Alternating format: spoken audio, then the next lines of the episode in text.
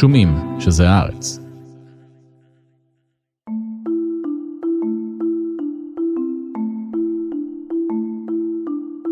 בחודש שעבר פרצו עימותים אלימים בין חיילים של שתי המדינות המאוכלסות ביותר בעולם, הודו וסין.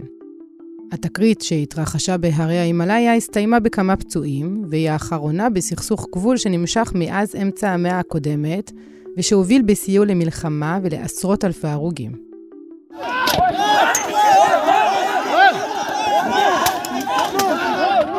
מקור הסכסוך הוא מחלוקת טריטוריאלית בין מדינות הענק שנאבקות על שטח הררי קטן יחסית ודל במשאבים. אלא שלמאבק הזה יש משמעות מרחיקת לכת על ההשפעה הבינלאומית של שתי המדינות, ולמרות שנעשים מאמצים למנוע עימות אלים במיוחד, שני הצדדים ממשיכים להתבצר באזור ולחזק את הנוכחות הצבאית שם. המאבק בין הודו לסין חורג בשנים האחרונות מאזור הגבול. אחרי שנים של שיתוף פעולה כלכלי ומדיני, מתפתח במקביל מאבק על דומיננטיות באסיה ובעולם כולו, מאבק על כסף, כוח ושליטה. היי, אני מנואל אלבאס פלפס ואתם על חוץ לארץ. בפרק הזה אנחנו מנסים להבין למה הודו וסין לא יכולות להרשות לעצמן להתפשר בסכסוך הגבול בהימלאיה, איך נראית המערכה הגיאופוליטית בין המדינות, וגם מה הקשר לטיבט ולחשיבות האסטרטגית שלה ושל המים שזורמים בה.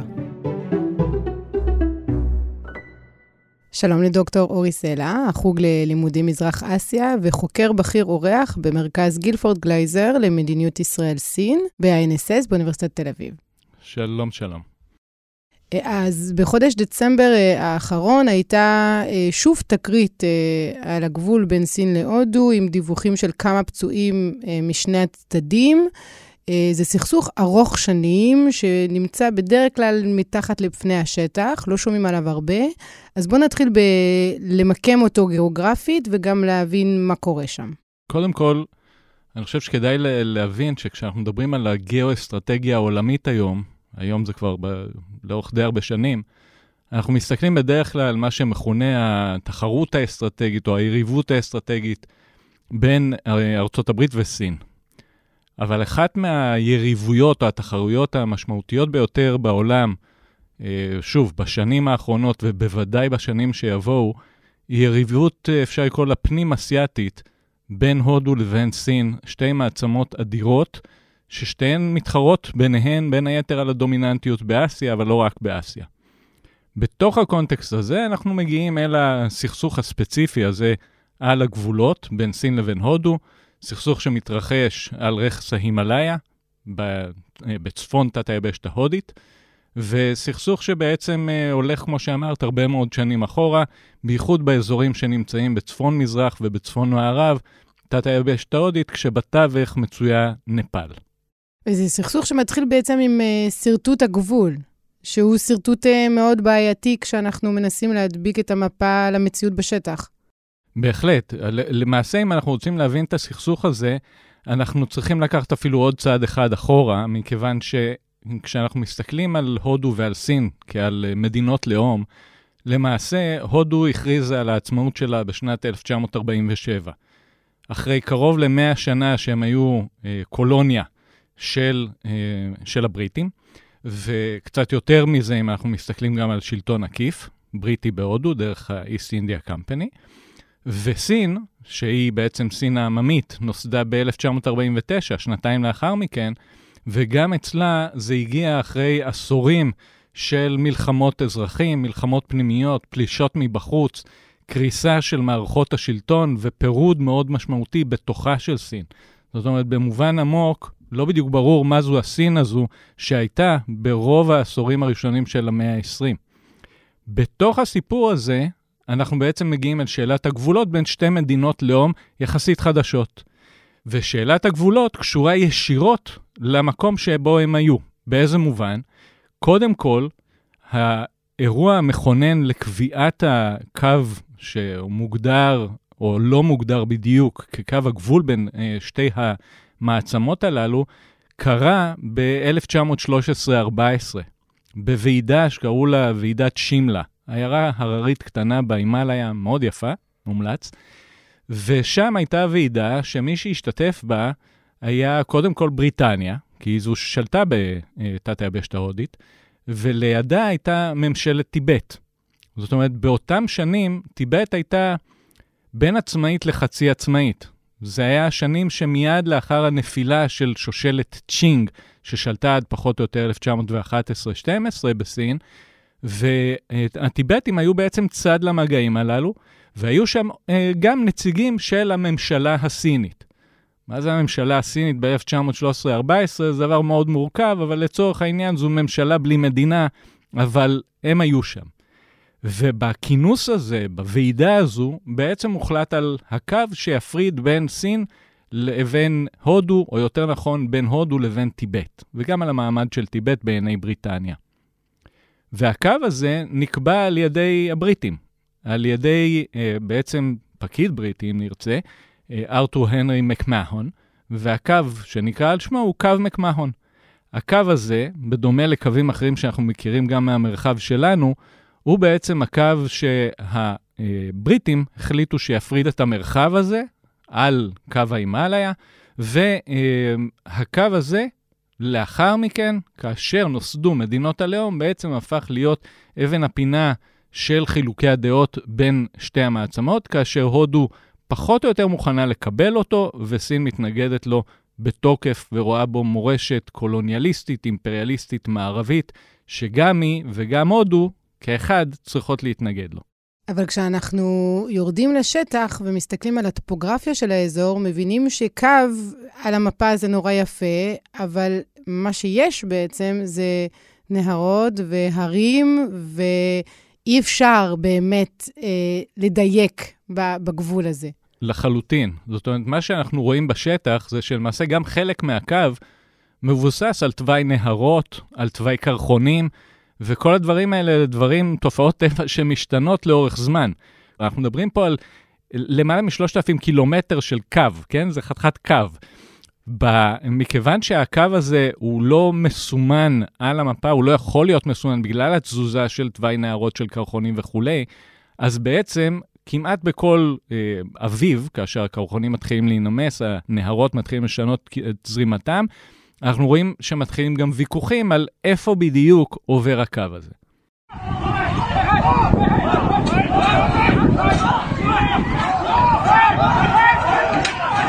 והוויכוחים הופכים כל כמה עשרות שנים לממש עימותים אלימים. אז אמרנו בחודש דצמבר שעבר, אלה היו דיווחים על כמה פצועים משני הצדדים, לא ברור בדיוק כמה ומה, אבל היו גם תקריות שהובילו ל-20 הרוגים ואף יותר.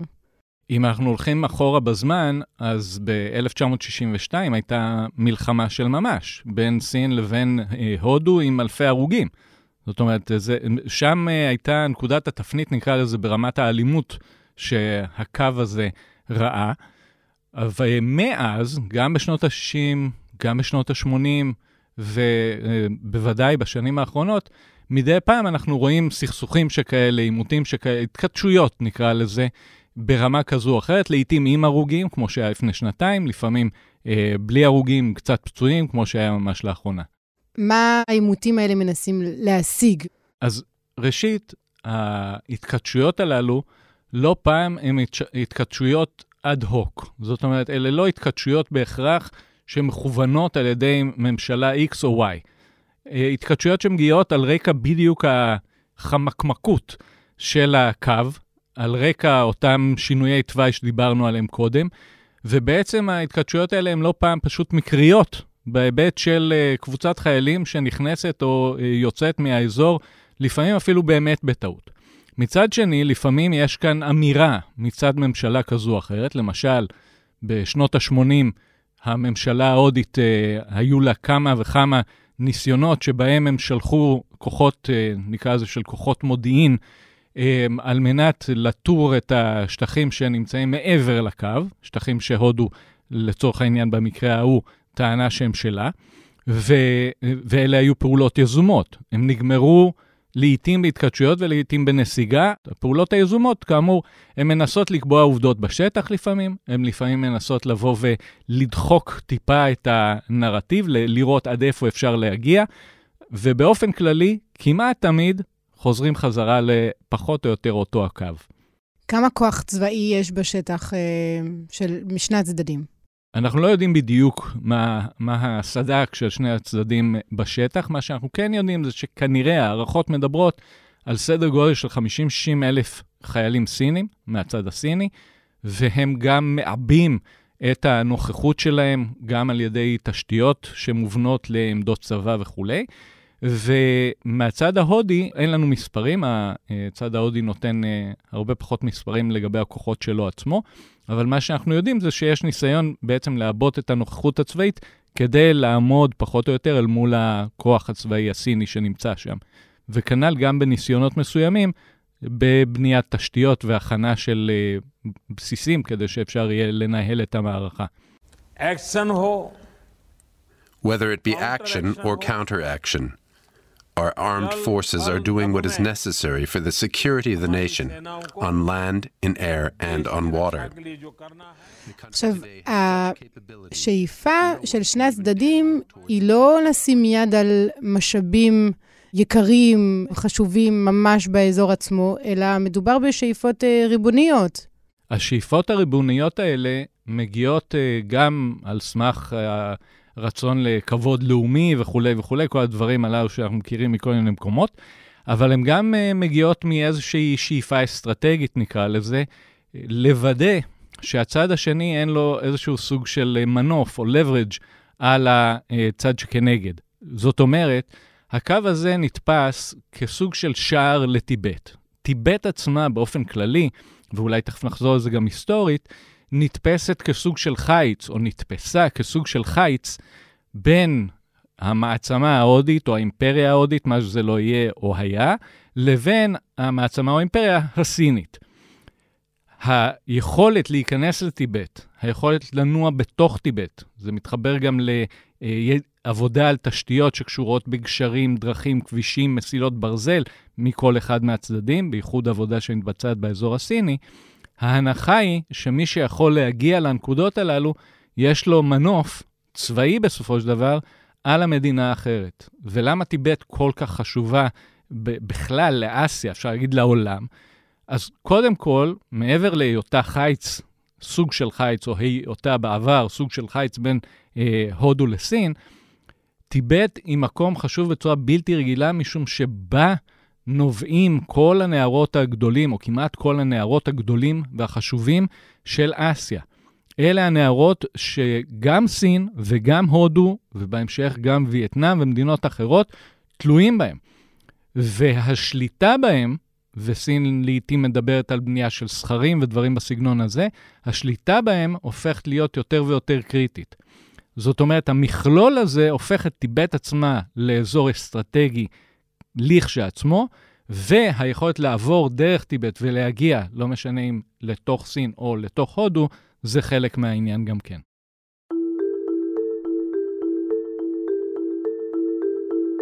להודו יש את תקציב הביטחון השלישי בגודלו בעולם, אחרי ארצות הברית וסין. בעשור האחרון גדל התקציב ב-50%, והוא עומד על יותר מ-76 מיליארד דולר, כמעט 3% מהתל"ג ההודי.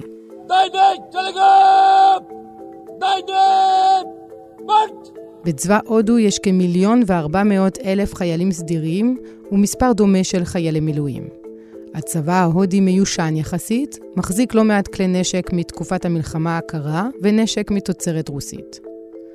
בשנים האחרונות ההודים מנסים לצמצם את התלות ברוסיה, תהליך שהואץ לאחר פלישת פוטין לאוקראינה.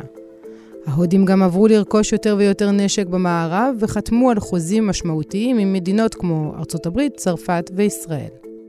הודו גם משקיעה סכומי עתק בפיתוח של תעשיית הנשק המקומית, שכוללת כבר עכשיו ייצור של מטוסי קרב וטילים בליסטיים ארוכי טווח.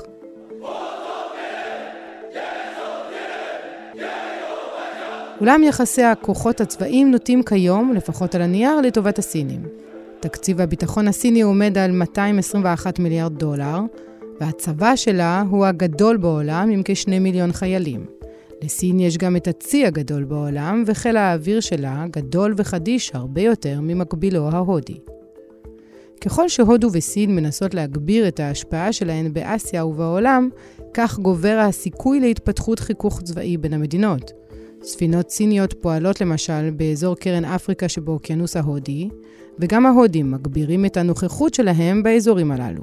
תחקיר של אל-ג'זירה מהשנה שעברה חשף שההודים הקימו בסיס צבאי חשאי על אחד מהאיים של מאוריציוס, וכל הצעדים האלו הם חלק מהניסיון של שתי המדינות להקרין את העוצמה ההולכת וגדלה שלהן. פתחנו ואמרנו שהסכסוך הזה, לפחות בתקשורת המערבית ובשיח של הקהילה הבינלאומית, הוא קצת דיסקרטי, ולא כולנו מודעים לו, ובטח לא באופן יומיומי. מה באשר לציבור בסין ולציבור בהודו? האם זה מדווח לו, ואיך הם מתייחסים לעניין? הנושא הזה נוכח בהחלט מאוד, גם בעולם המדיה הסיני וגם בעולם המדיה ההודי. כשאני אומר עולם המדיה, הכוונה שלי היא גם לעיתונות, טלוויזיה וכולי, אבל גם לרשתות חברתיות, בלוגים וכל הדברים הללו. נוכח מאוד בשתי המדינות. בסין לאורך השנים ניסו בעצם למצב את הסכסוך הזה בשני אופנים. אופן אחד זה באמת הדיון הלאומי-לאומני, שהוא שם. אופן שני זה לבוא ולנסות לשכנע, קודם כל את עצמם ואחר כך את בני השיח ההודים שלהם, שכמו שאמרנו, לא מדובר בסכסוך שהוא במרכאות באשמת סין או באשמת הודו, אלא זו המורשת הקולוניאליסטית אימפריאליסטית, ומה שכן צריך לעשות זה להתאחד ביחד. הנרטיב הזה של אסיה אחת, אנחנו העמים האסיאנים, זה נרטיב שאנחנו מוצאים אותו גם בשנים האחרונות, אפילו בשנים האחרונות, והוא נעשה יותר נדיר, אבל הוא עדיין שם, ובוודאי ובוודאי כשהולכים אחורה בזמן. אז זה הנרטיב בתקשורת הסינית, וזה הנרטיב גם ששומעים הרבה פעמים מצד הממשל הסיני. בצד ההודי של הדברים, אנחנו מוצאים הרבה פחות את העניין הזה של אנחנו נאבקים במורשת קולוניאליסטית, למרות שזה שם, בין היתר מכיוון שהמורשת הזו מיטיבה עם הצד ההודי בראייתם, והרבה יותר את האלמנטים שנוגעים ללאומיות, לאומניות, הנרטיב הזה, שאנחנו נלחמים על הריבונות שלנו, ובכל מקרה, בשני הצדדים, די ברור שמשהו שהוא מאוד נוכח, זו אותה תחרות אסטרטגית על מי המעצמה הדומיננטית באסיה. ואנחנו רואים את זה חורג בהרבה מהשאלה של סכסוך הגבולות, ברגע שאנחנו עושים זום אאוט למערכת היחסים הזו. אז זה מעניין, כי אתה אומר שבנרטיב הסיני יש את הצד של לומר, אנחנו ביחד נגד הכוח האימפריאליסטי שהיה פה באזור, אבל מצד שני, ממש פתחת את הדברים שלך בלהדגיש את התחרות הגיאופוליטית דווקא בין סין לבין הודו. איך זה מתיישב ביחד? זה מתיישב מכיוון שהנרטיב הסיני על המלחמה בקולוניאליזם, אימפריאליזם וכולי, זה נרטיב סיני אסטרטגי כולל. זאת אומרת, זה לא בא לידי ביטוי רק כאשר מדברים על המקרה של סכסוך הגבולות בין סין לבין הודו. זה נרטיב שאנחנו מוצאים אותו למשל ממש בדצמבר האחרון, כשנשיא סין מבקר בערב הסעודית, ומדברים שם על 3 האיים במפרץ, שהם נתונים במחלוקת בין איראן לבין האמירויות או שרג'ה וכו'. שם הנרטיב הזה שוב עולה.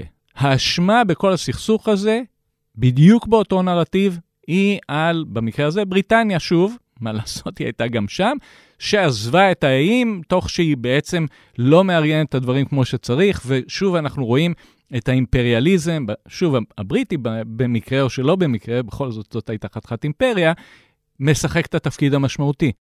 Apple is reportedly planning to start making its new iPhone 14 in India about 2 months after its release out of China. That's in an effort to narrow the tech gap between the two countries. אבל התחרות באמת הגדולה בין סין לבין הודו, אמרת, היא חורגת מעניין המחלוקת על הגבול, ובשנים האחרונות זה מתעצם, זו תחרות שהיא כמובן על הלאומיות, אבל ממש על הכלכלה. בהחלט. כשאנחנו מדברים על שתי המעצמות העולות הללו, ברור בהחלט שסין חזקה יותר ומתקדמת יותר מבחינה כלכלית, גם מבחינה צבאית בהרבה מובנים, על פני הודו. תוצאה של עשורים של גם סגנון של שלטון, אבל גם של התפתחות כלכלית ברורה ומובהקת. מצד שני, מה שאנחנו רואים בשנים האחרונות, זה חלשות מסוימת בצמיחה הסינית. אנחנו רואים את זה ביתר סט ממש עבור שנת 2022, קשור בקורונה, נשים את זה בצד. אבל מה שאנחנו גם רואים בעשור האחרון, במיוחד בשנים האחרונות, זה שהודו הולכת ומתעצמת כלכלית, והצמיחה הכלכלית של הודו השנתית היא הרבה פעמים כפולה, ואפילו יותר מזה, מזו הסינית. למרות שהודו הרבה יותר תלויה בסין מבחינת סחר, מאז 2008 סין היא שותפת הסחר הגדולה ביותר של הודו, והסחר ביניהם עובר את $100 מיליארד, והכל נראה נחמד, אבל למעלה מחצי מזה הוא גירעון מסחרי של הודו. הרבה למעלה מחצי מזה, זאת אומרת, הודו נמצאת בגירעון של בערך $70 מיליארד, מתוך ה-115-20 מיליארד של סחר בין שתיהן. זאת אומרת, יש פה חוסר שוויון בסיסי, גם ברמת הסחר. זה עוד דבר שההודים מאוד לא אוהבים. הכלכלה ההודית צועדת קדימה בצעדי ענק, הפוטנציאל שלה הוא עצום, ולכן התחרות גם בממד הכלכלי היא מאוד, מאוד משמעותית לאורך השנים האחרונות, וגם אנחנו נראה את זה אפילו מחריף, סביר להניח, בהמשך. President Xi also welcomed a senior Pakistani military official to Beijing.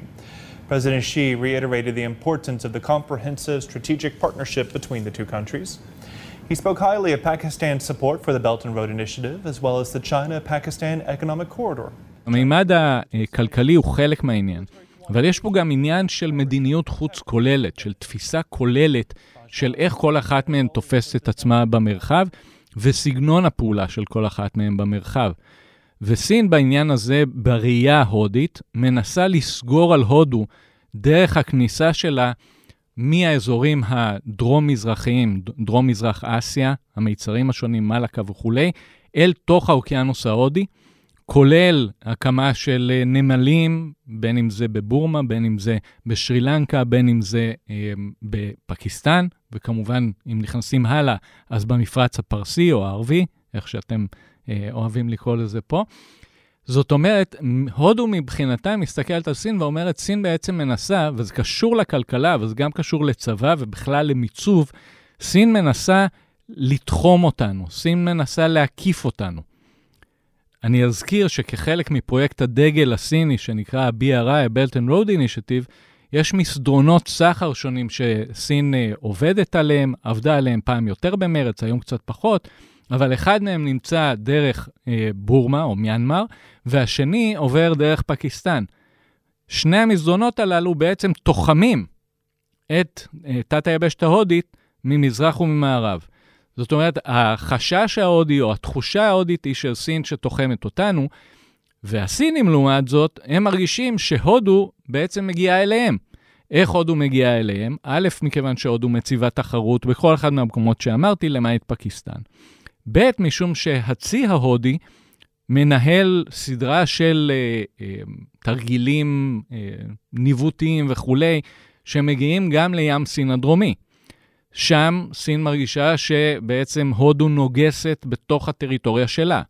טריטוריה שנויה מאוד במחלוקת, אבל מבחינת סין טריטוריה שלה.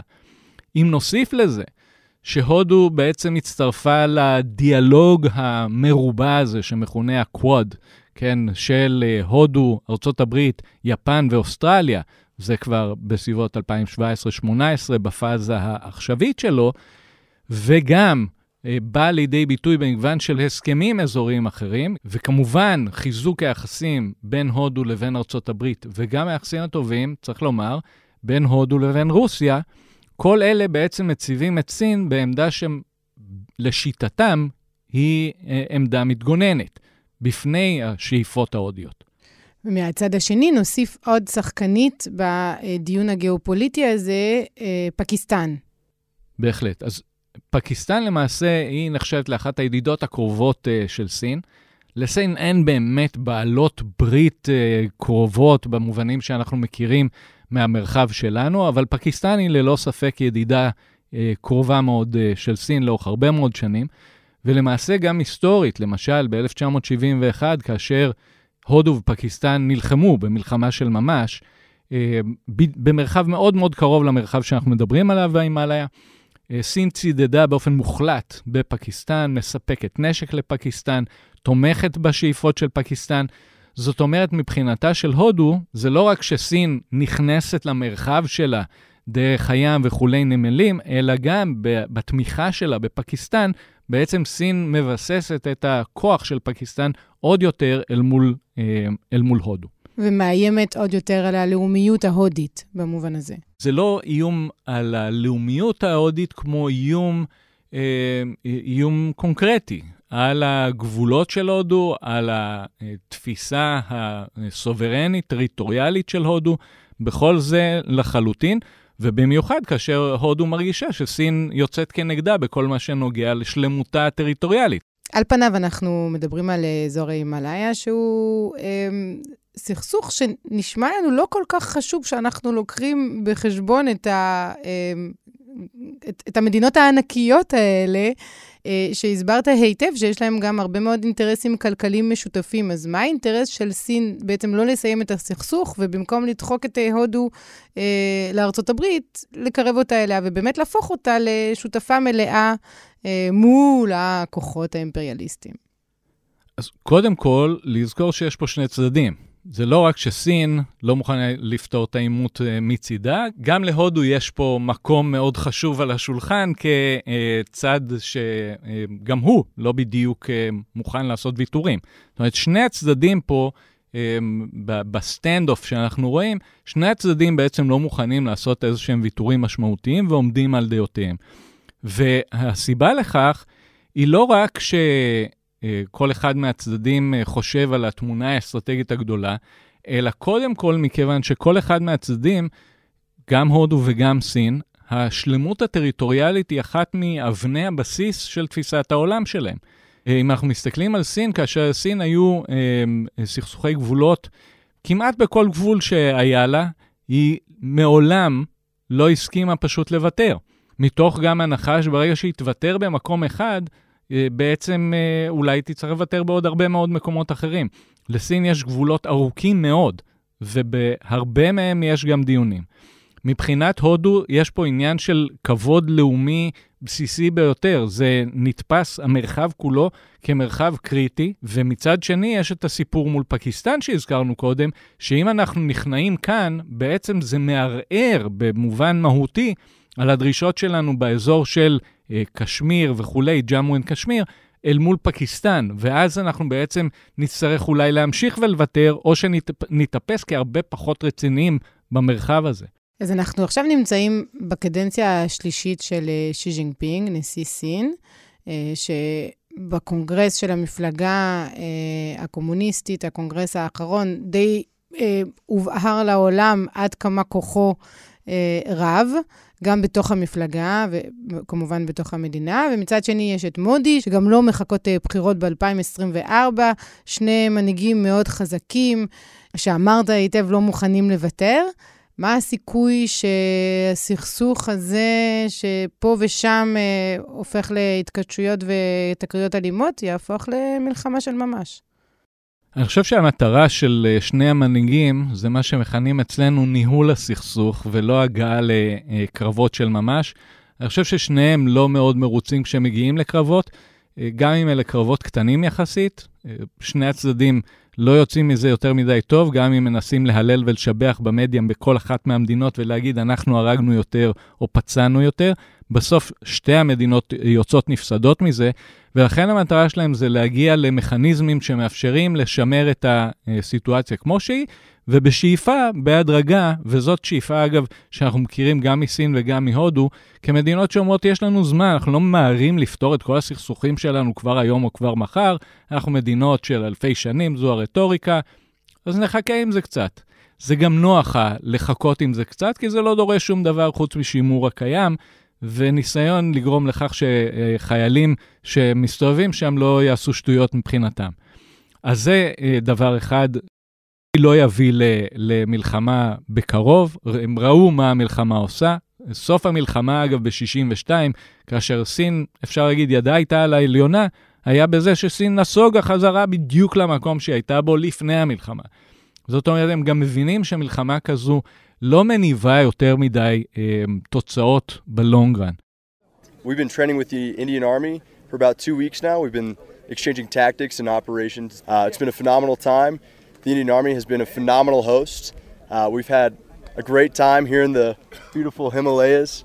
כדאי גם להוסיף שממש לא מזמן היה גם שיתוף פעולה בין הודו בין צבא הודו לצבא ארצות הברית, של תרגולים משותפים במרחב הזה ממש 100 קילומטרים מהגבול, ככה שמבחינת כל הצדדים הרגעת המצב היא אינטרס מהותי, בטח בשלב הזה.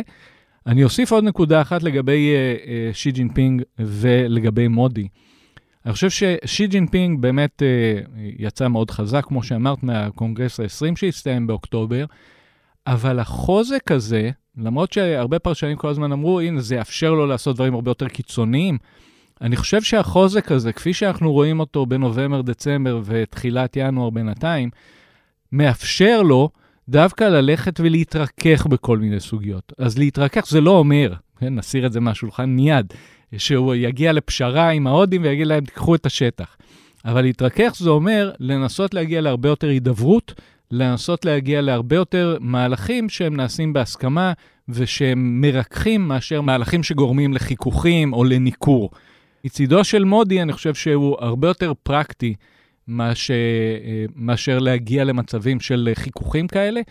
וכאן אגב, יש כמובן עוד מדינות בתוך הסיפור הזה, שיפן למשל, שהזכרנו אותה בהקשר של הקוואד, יפן בעשור האחרון חיזקה את מערכת היחסים שלה עם הודו בצורה מאוד משמעותית. זה חלק ממה שגורם לסין להרגיש שהנה מנסים לסגור אותנו או לחסום אותנו, to contain us, כמו שאומרים באנגלית, אבל מבחינתה של הודו יש פה פוטנציאל אדיר. דוקטור אורי סלע, תודה רבה לך. תודה רבה.